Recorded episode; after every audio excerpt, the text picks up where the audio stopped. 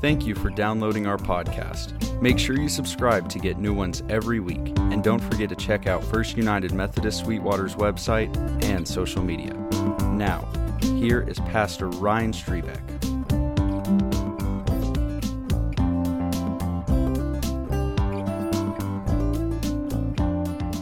Welcome again. In the words of the great, uh, the late great Billy Joe Shaver, some of you know this song, I'm going to live forever.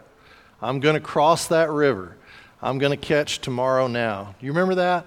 Such a I love that song. I'm going to live forever.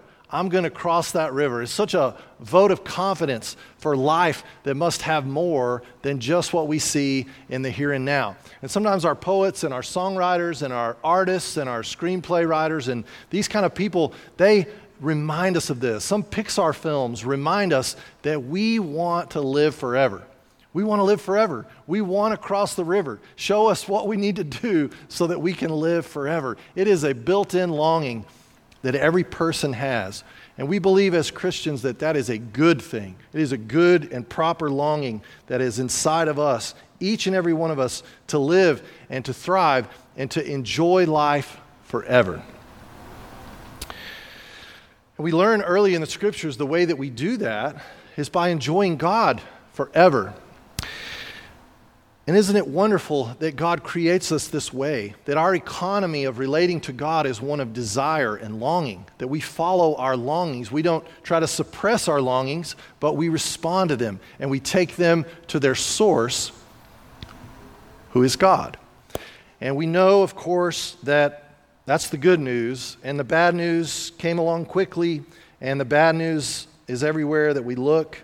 Early in our story, the way, uh, the ability, the opportunity for us to live forever has now been blocked to us. Do you remember the Garden of Eden and the tree of life? It was this tree of promise that we could eat from and live forever. We could walk in the garden in the cool of the day and commune with God and talk back and forth to God as we're talking to one another this morning. Living forever in the Garden of Eden was a real option, and it was the intention of God's creation. Then there was the fall in chapter 2 and the implications of the fall in Genesis chapter 3, and we are run out of the garden. We are cast out of the garden. You remember, east of Eden, we're sent away. We're driven from the garden.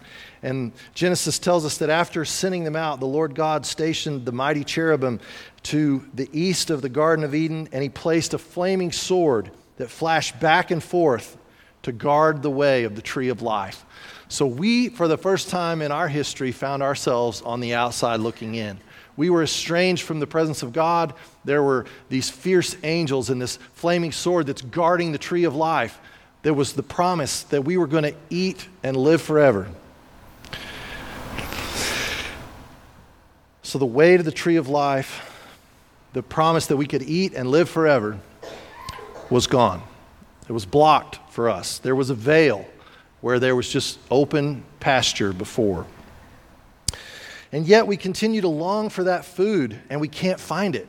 We look everywhere and we can't find it. So we come to terms with this as human beings and we sort of just accept that we won't live forever. We say it all the time, right? Everybody dies, got to die sometime. And uh, we learn to accept that. We accept that there's a veil, that our way back to the tree of life has been blocked. Life is short, we say, and then we fill in the blank. You know, it's Nike, life's short, play hard. Uh, or we say other things, you know, you only live once, so live it up now, or whatever expression that we say. And we try in vain to recreate a Garden of Eden for ourselves. And out of all of our agrarian pursuits, this one is the most frustrating. This is more frustrating than trying to grow cotton in Nolan County in 2021, which is, I can't imagine, extremely frustrating. But this is the most frustrating because we look around and we affirm that bad things happen to good people. Children die, hard workers go broke, covenants are torn apart by selfishness. This is the life that we are most familiar with. And so, in the text that was read for us this morning in John's Gospel, Jesus comes along and he says something shocking. I am the living bread that came down from heaven. If anyone eats of this bread, he will live forever.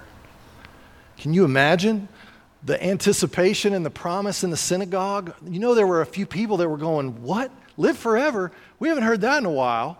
Uh, we, we didn't know that that way was, was back yet. We'd heard there was a Messiah. We heard maybe, maybe someday there would be a way for us to go into the Holy of Holies, but we haven't seen it yet.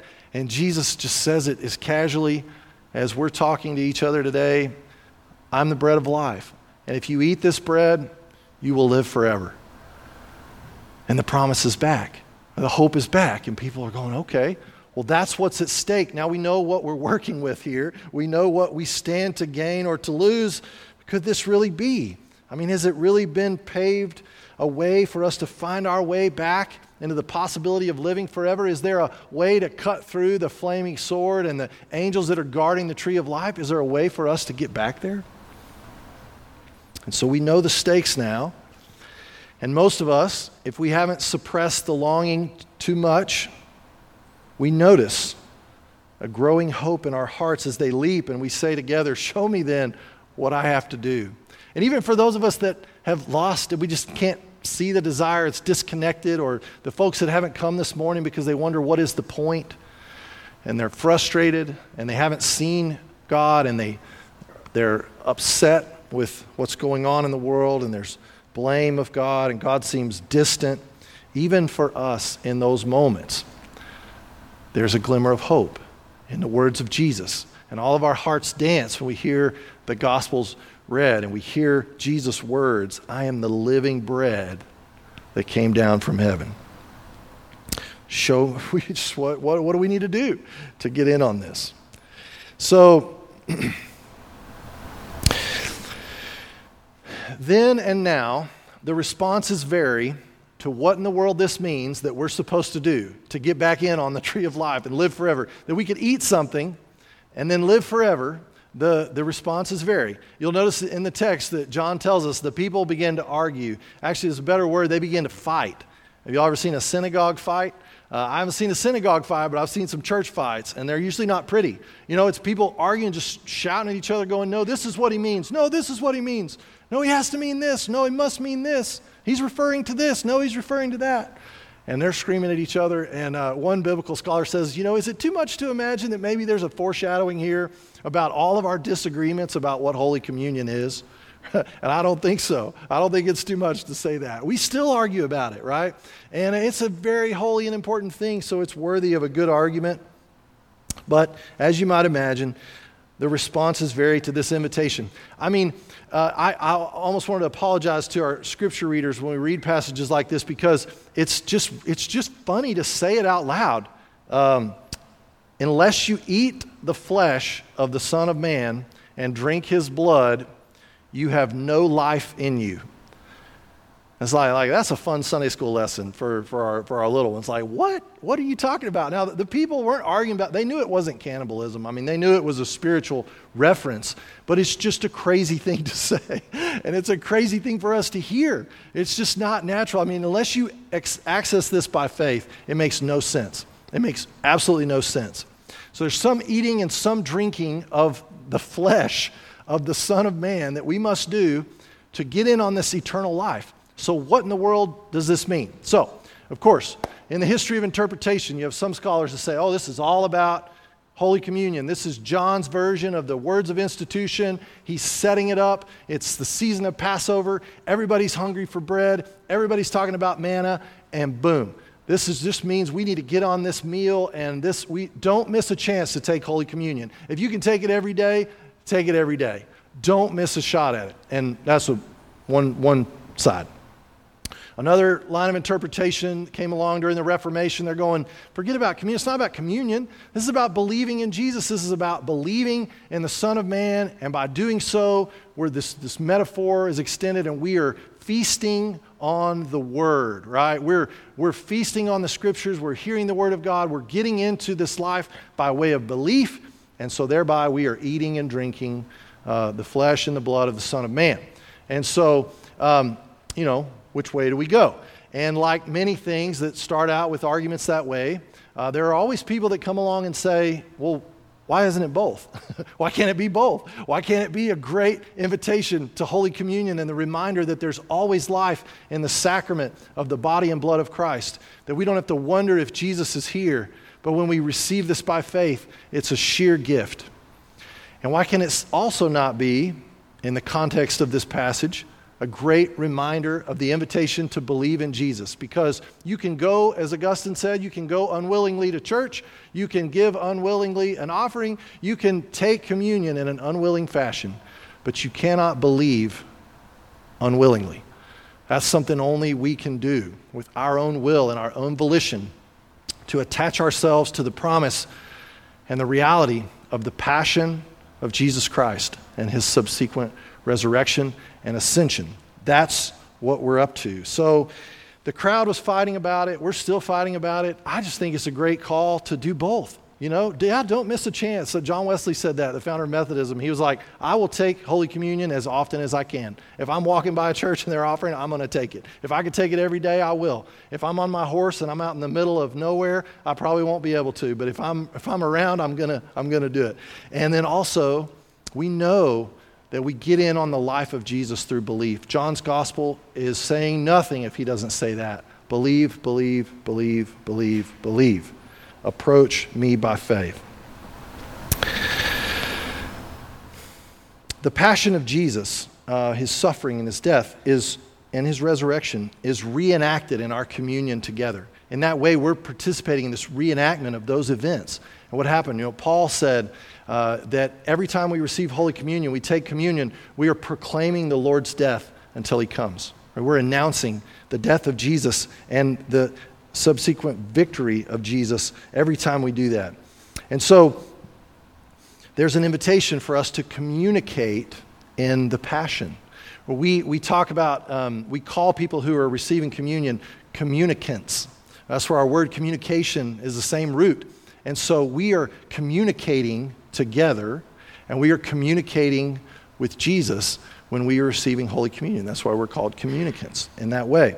And I love what Augustine is writing in uh, the fourth century. I love what he says about this text and approaching Holy Communion and approaching the scriptures. Listen to what he says. We treasure in our memories the reality that for our sakes Jesus was crucified and pierced. He says, Believe and you have eaten. Isn't that great? Treasure in our memories the reality that for our sake, Jesus was pierced and he, and he died. We treasure that in our memories. Next time we receive communion, which is going to be in just a minute, treasure in our memories what has been done for us on the cross. We receive it with grateful hearts, right?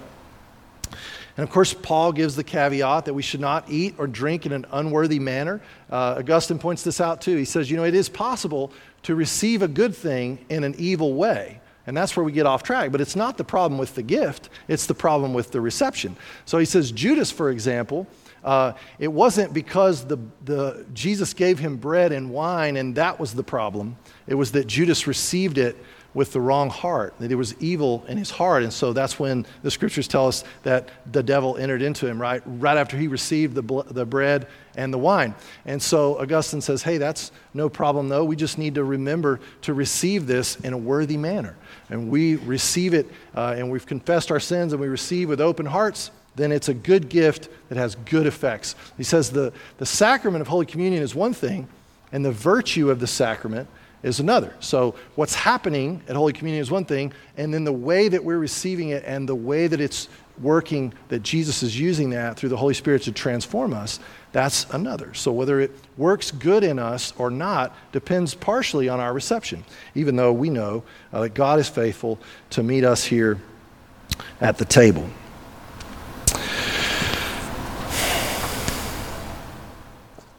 One final observation about this text uh, that I never noticed before. And that is that Jesus is, I mean, he's been saying the word eat, eat, eat over and over again, and it's just the normal Greek word for eating. So that makes sense. That's what we would expect. It's phagein. And so phagein is said over and over again eating, eating, eating. Then, when you get to verse 54, and until you finish verse 58, there's a different word for eating, okay? So, just like we, if you've ever raised kids, you know, we say different things for the way that they eat, right? When my kids make fun of me for how I eat, they don't say eat. They'll say something like, uh, hey, dad, you wolfed down your food or whatever, right? So, um, there's another Greek word, trogein.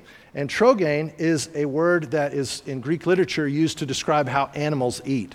And how do animals eat, right? There's all this percussion and there's all this movement. If you ever hear, watch a horse eat, it's like the lips are coming together and it's like a bass sound. And then there's a treble sound as they tear the grass. Uh, you watch a cow eat, and of course, she's eating and gathering all the grass that she can, and she's chewing her cud. She's chewing it over and over and over again. There's a rumination that's happening. That's not to mention the carnivores that are just sitting there, the coyote all night that's just gnawing on whatever he has caught. So there's this way that animals eat, and it's just this ongoing thing. Uh, in fact, the word meditation in the Psalms, in the Hebrew Scriptures, like blessed is the man uh, who meditates on God's law day and night.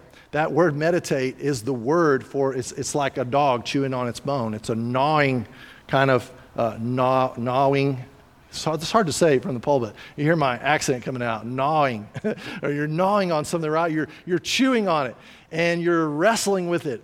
And I thought, you know, of all the things that are said about this passage, I think this is helping us get at the heart of what's going on. Jesus is saying, there is a life that is promised to you. There's a potential of living forever, not just later, but now right? That we'll have eternal life now, and then Jesus says, and I will raise them up on the last day. So we have life now, and we have life later. And the way we get in is through this eating, through this chewing, this gnawing, this wrestling, this meditating, this contemplating the Word of God. We contemplate the sacrifice of Jesus in Holy Communion. We contemplate the recognition of Jesus in the poor.